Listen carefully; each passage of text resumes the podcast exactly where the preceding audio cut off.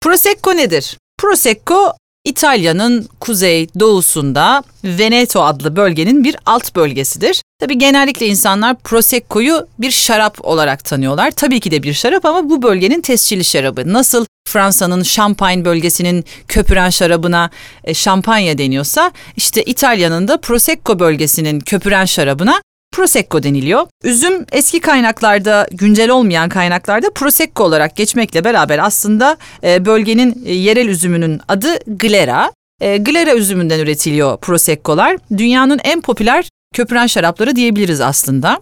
Doğal köpüren bir şarap ama tank metoduyla üretilen doğal köpüren bir şarap. Zaten bu metodu da dünyada bulan aslında bir İtalyan tank metoduyla üretimi bulan bir İtalyan. Tank metoduyla üretildiği için üzümün kendi karakteristik özellikleri olan işte kayısı, şeftali gibi kokular inanılmaz ön planda. Çok tipik karakteristiği var bu e, üzümün. İtalyan şaraplarında spumante ve frizzante diye bir ayrım vardır.